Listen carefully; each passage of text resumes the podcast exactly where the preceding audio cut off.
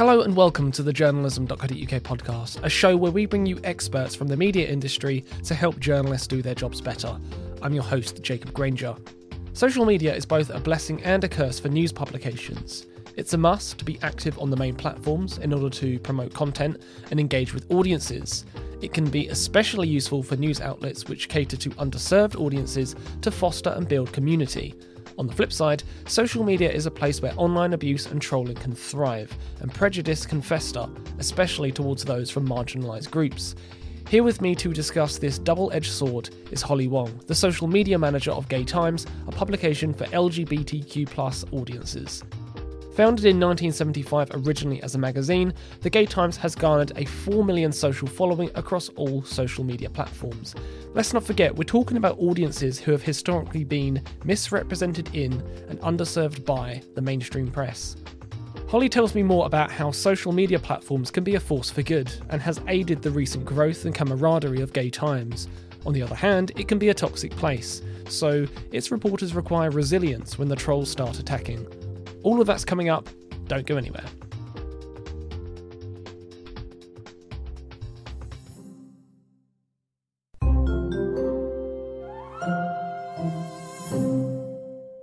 Holly, welcome to the journalism.co.uk podcast. It's great to have you on the show. Thanks for coming on. Hi, thanks for having me. Holly, would you share a little known fact about yourself for our audience, please? Um, I have a weird sort of fascination and um, you know memory ability to uh, when it comes to the Oscars. Um, I'm a big Oscars fan, which is really really weird. Um, and yeah, I just in my head somewhere I've stored all this information um, about the Oscars and Best Picture winners and um, the year, and so I'm not really sure why. I, I, imagine that might come in useful for your job. Sometimes, yeah, sometimes, mostly for pub quizzes, um, especially when uh, when the Oscars roll around. Yeah. So you'll know, I think I saw recently that the New York Times picked up uh, an Oscar win for short form documentaries along those lines. Did you see that? No, I didn't see it. There were a bunch of um, films that I missed this year that I was really, um, I was really sad about. But um, I did get to see a couple, and um, I mean, my personal favorite was Belfast. I think so many people slept on that. It was so good. Um, but yeah, I, I, always try every year to to go see as many as I can. It's nice to talk about the Oscars without talking about the obvious. The elephant in the room, the slap in the room. Let's let's um, move past it because there's a lot of other great stuff to talk about with the Oscars. Let's talk to me about you know the success that you're having at Gay Times uh, on social media. What's kind of really working, and what are the breakthroughs you're seeing? Yeah, so I've been at um, Gay Times for just over a year now, a year and a few days actually, and in that time we've kind of jumped from success to success um, across different social medias, which has been really, really incredible to be a part of. And so, you know, social media is where the majority of our audience is. Uh, we have a passionate audience of, of over 4 million users. And that's, you know, the largest of any LGBTQ plus publisher in Europe. And, you know, thanks to much of our, of our social strategy, um, of, of putting the community first and always asking ourselves, you know, is our work moving the conversation forward? When it comes to Gay Times online engagement, the stats speak for themselves. Gay Times is the most followed LGBTQ publication on Facebook, Twitter, TikTok, and Instagram with a combined following of 4 million, an impressive figure that represents a 10% growth from 2020 to 2021. While founded several decades ago, their growth on social media in recent years has been exponential. In 2021, on average, 34 million people viewed their social content every month, up 52% from the previous year. It also received 40 million social engagements in 2021, up 39% in the same period. On Instagram, one of its key platforms, it recently passed the 1 million follower milestone.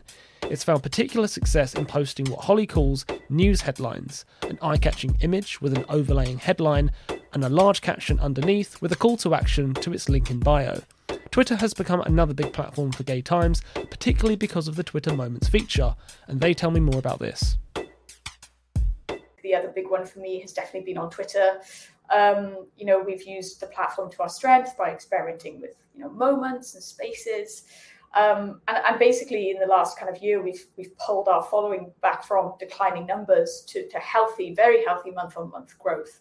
And it's important that we haven't given up on those platforms, given up on those users, um, who do want content from Gay Times. And I finally feel like we are delivering that in such a way that keeps people coming back, keeps people sharing and remembering where they read that news from. Mm. You kind of get a lot of features on social media that come and go, a lot of shiny object that come in fads. But what are what are the ones that are really working for you when it comes to specific features on platforms?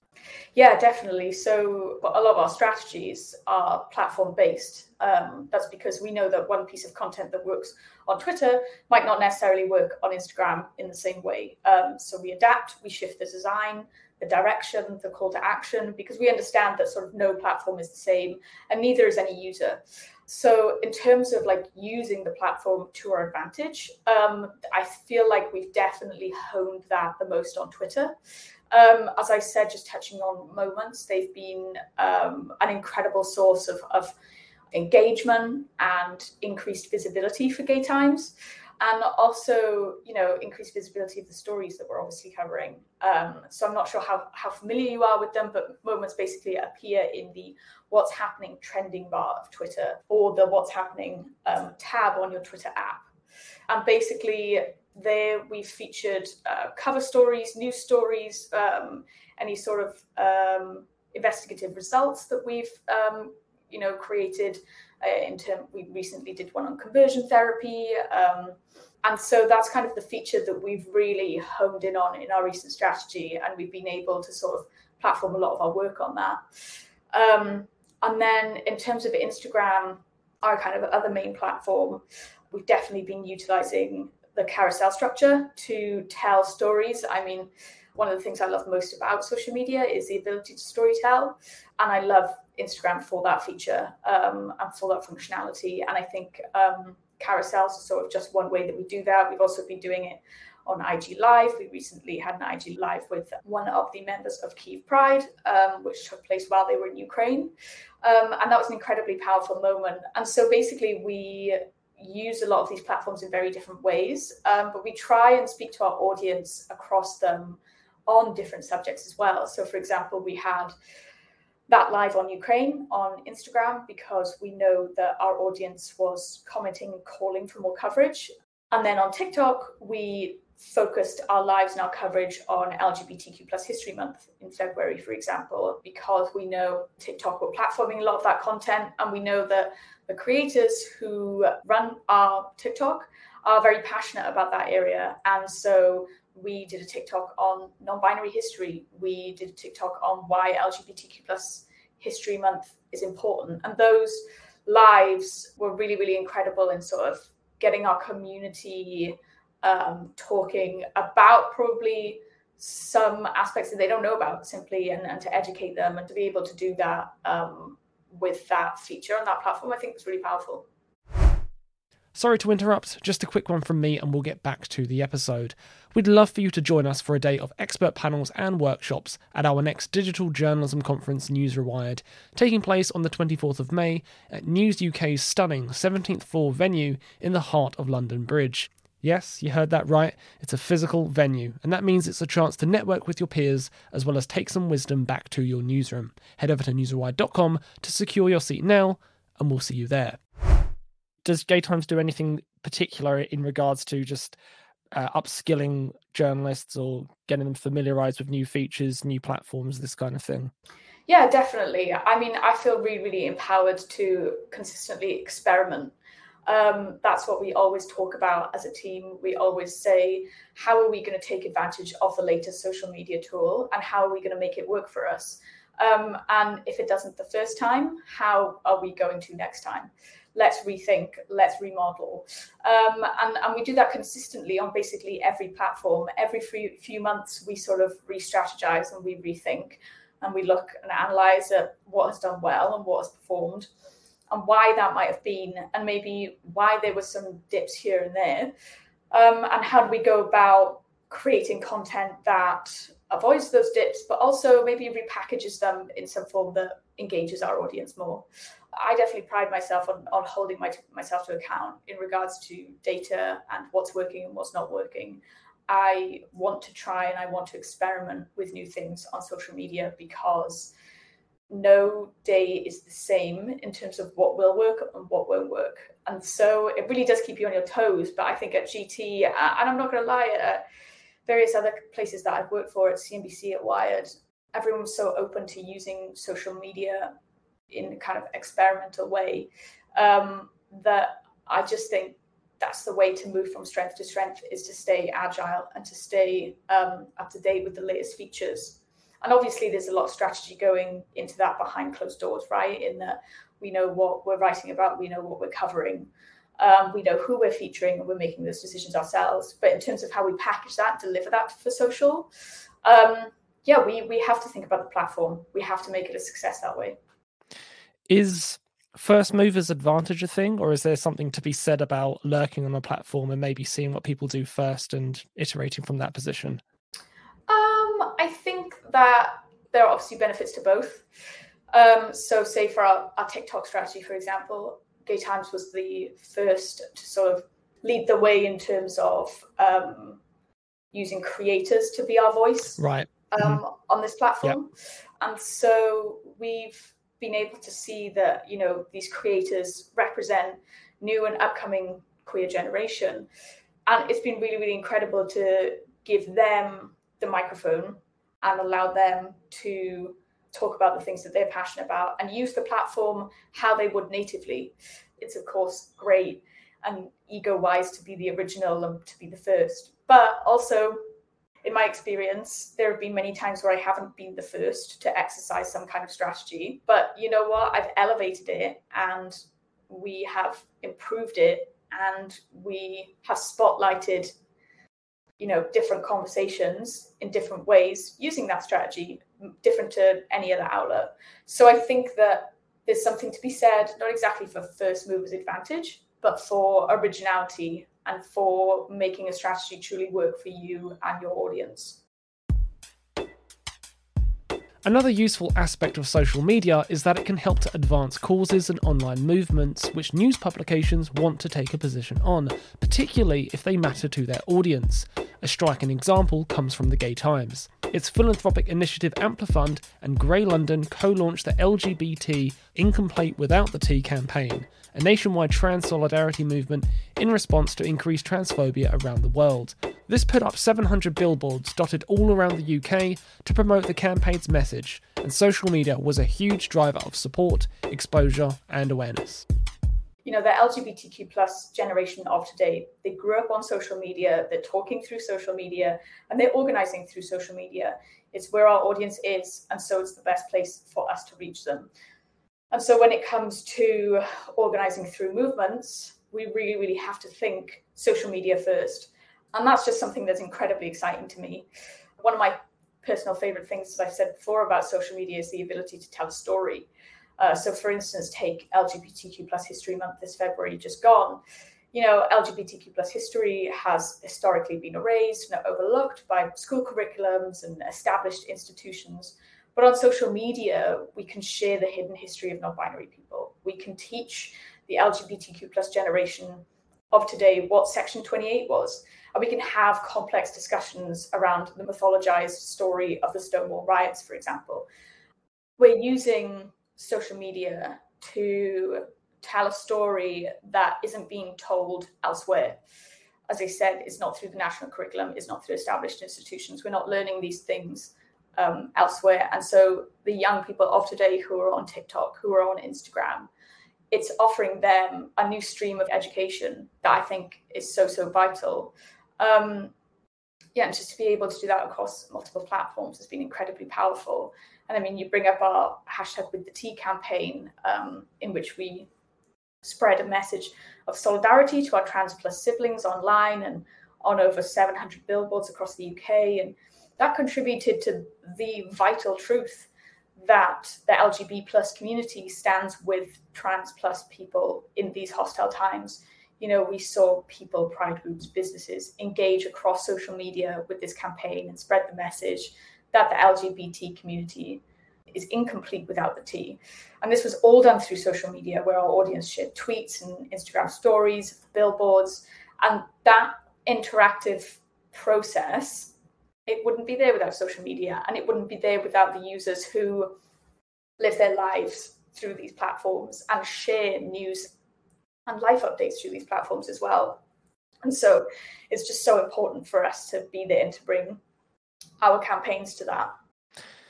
You, you kind of talk about I mean, blind spots doesn't seem like a strong enough word, but you talk about kind of the absence of these kind of issues within um, the curriculum and within institutions. What about the absence of these issues within the mainstream press as well? Is there, you know, do you have a particular view on why this is important, considering, you know, how the LGBTQ plus community has been served or, or represented uh, in the mainstream press?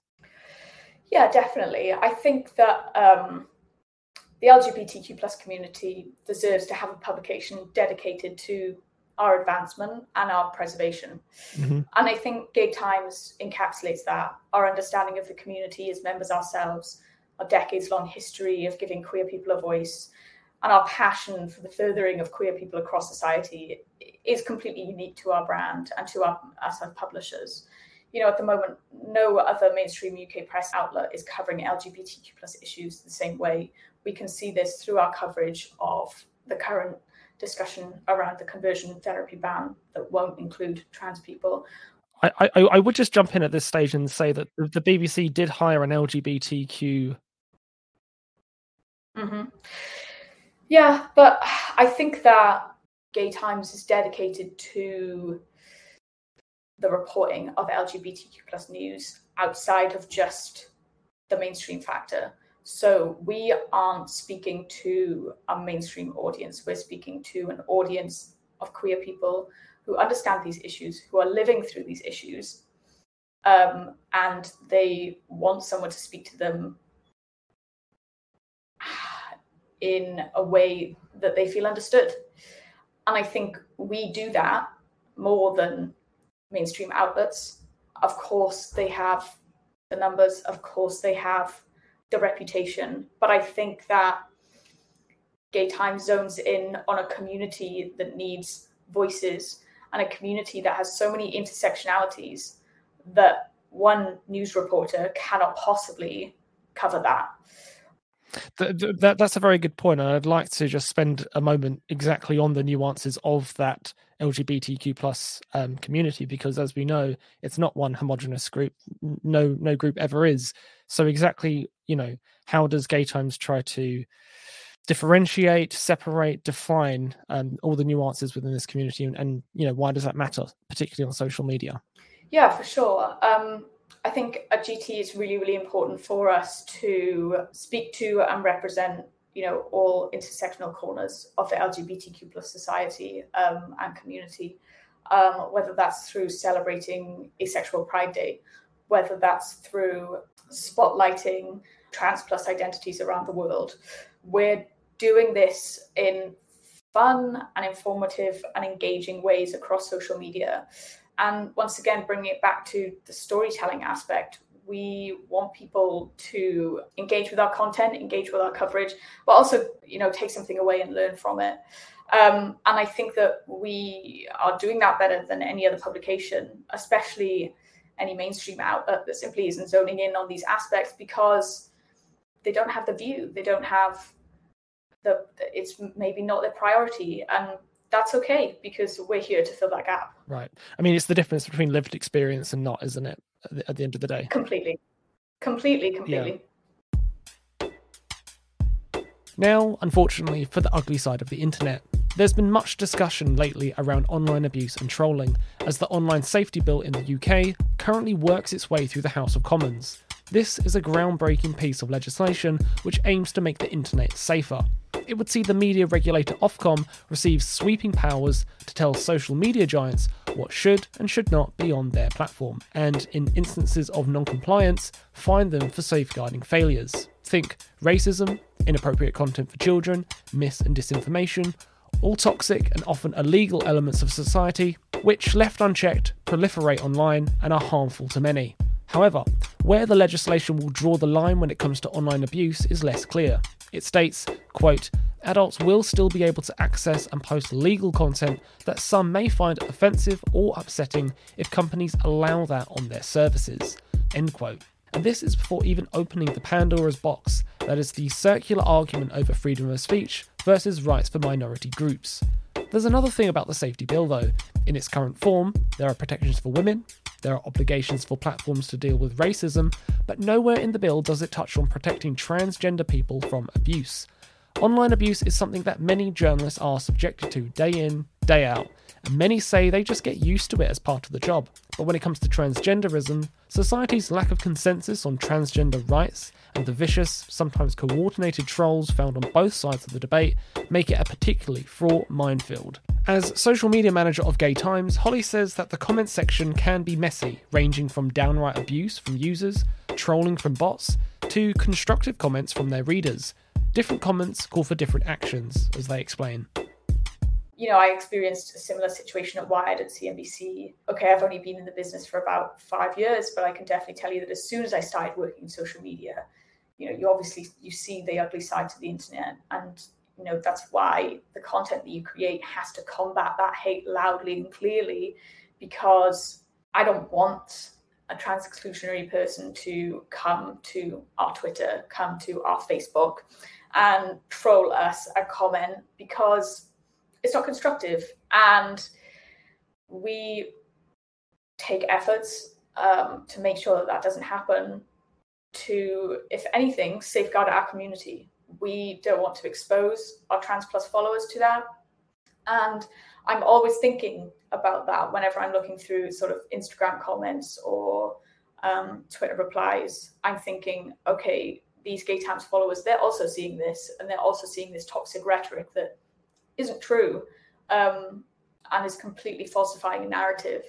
Um, and so, of course, there are different ways that we have to deal with that.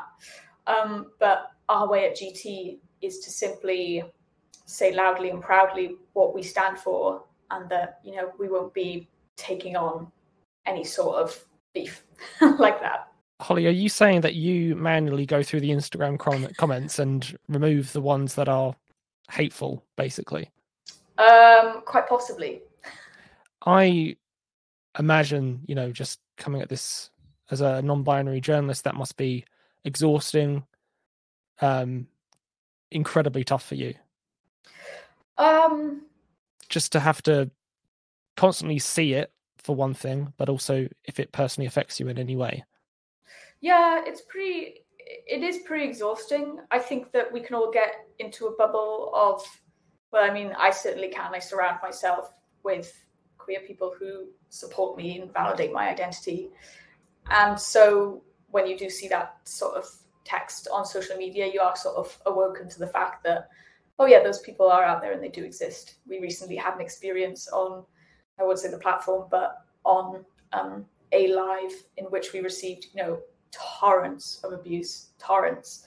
And it was exhausting and it took a toll on our participants and you know it took a toll on me because we were just trying to have a constructive conversation yeah and then it's trying to be derailed by by an external party or you know pocket of trolls.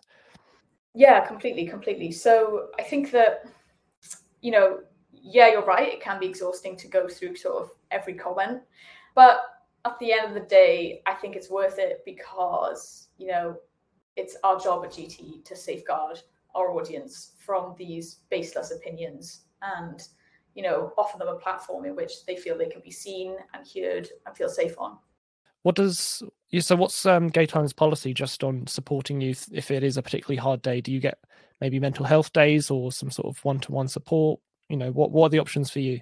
Yeah i mean gt is incredibly supportive. It's a really um, this is going to sound so cliche, but it, it is a really family like atmosphere. Um, we're an incredibly close knit team, and there's sort of always support um, to talk through processes and to, yeah, understand like the bigger picture here. That's what we always come back to. We say, okay, there is that troll on the internet, but here's why that actually doesn't matter and why that bot is you know not going to come into the decision making that we that we eventually decide and the coverage that we know we will put out. Um, because at the end of the day, one, we're not speaking to those people, and two, those people will be satisfied to know if they were derailing our coverage and our mission.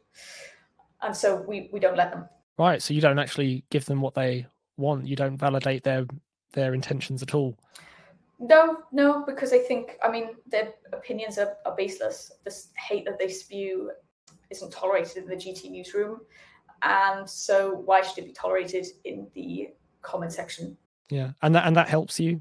Yeah, definitely, definitely. It always helps to think of the bigger picture and to speak to my colleagues about why we're doing this, why we are speaking and discussing key aspects of the LGBTQ plus community that maybe will result in some form of trolling. But why are we doing it? Because those trolls are out there and because they exist. Right. Um, and because we need to speak to that. Yeah. But uh, in terms of like more concrete policies, if it is just, if that's just not sufficient, what other forms of support are out there for you? Yeah, again, I just have a really, really close relationship with my colleagues. I think my manager is incredible at sort of poking holes in in these sorts of comments and things like that. And I'm I can't lie, but having just been in the industry for like five years now, you do sort of get a bit of a wall up. Um, and so, you know, there is that in terms of like when sometimes, you know, I've been in newsrooms where people do get sort of personal attacks um, lobbied at them on social media. And of course, it's it's just a really, really difficult situation to be in, um, a really, really uncomfortable situation. And I think that when those accusations are baseless or um, toxic or discriminatory, uh, my personal policy is just block, block, block. Um, get those people out of the comments, get those people off of your platform. So, I mean, I understand this as building resilience. Would that be a fair summary of, of the, the approach here? Yeah, I think so. And and and kind of is that preferable just coming at this from the position of you don't want them to win. This this they are not going to stop me doing my job. You know, I'm going to be resilient here. They're not going to, you know, stop me from having this platform. Is that a fair summary? Yeah, definitely. Yeah, exactly. Um, these bots, these people, they're not going to stop Gay Times from doing the work that we need to do. So why should they stop me? Brilliant. Um, kind of closing question then, really from me then is, you know, how would you like to see things change in the, in the coming years for LGBTQ plus publishers like Gay Times? You know, what would be kind of top of your wish list to help you succeed and, and thrive at what you do? You know, I want to see LGBTQ plus people seamlessly integrated into news teams. In every place I worked before GT, I was the only queer person in my direct or even wider team. And that's just really not okay. And I can't lie, but it's pretty isolating. I've tried to push LGBTQ plus news forward in jobs gone by and kind of either been hit by brick walls or kind of internalized the idea myself that okay this is this kind of news so queer people don't fit in this is that kind of news so queer people don't matter but actually having queer peers now who are able to see the value in lgbtq plus stories it's just been completely invaluable to me and honestly to like get to myself and to my working self onwards and upwards. Holly, thank you so much for jumping on the podcast. It really has been a pleasure to speak. Thank you so much. Yeah, thank you so much. I'm inspired by what Holly said about resilience. The legislation on the horizon does promise some insurance policy for those persecuted online in the most extreme cases. But when it comes to the everyday reality of weeding through nasty remarks in the comment section, it's not likely to be sufficient. What does help teams weather that storm is an internally supportive culture and a determination that keyboard trolls are not going to stop publications like Gay Times serving an underserved audience who needs them the most. This is an important topic for us and one I want to stay on top of. I'd love to hear your experiences. You can DM or tweet me at JPG Journalism or the wider team at journalism.co.uk at Journalism News. If you'd like to feature on the show or you've got a topic or story you want us to cover on the podcast, do get in touch. I'm on jacob at journalism.co.uk. And finally, if you like what you heard today, you can check out more of our episodes on SoundCloud, Spotify, and Apple Podcasts by searching and subscribing to the journalism.co.uk podcast. That way, you won't miss our next exciting episode where we will talk to the Washington Post about its visual forensic team. If you're a fan of the show, do leave us a review and a rating so others can discover these conversations for themselves. But that's all we have time for this week. I've been your host, Jacob Granger. Thanks so much for listening. Until next time.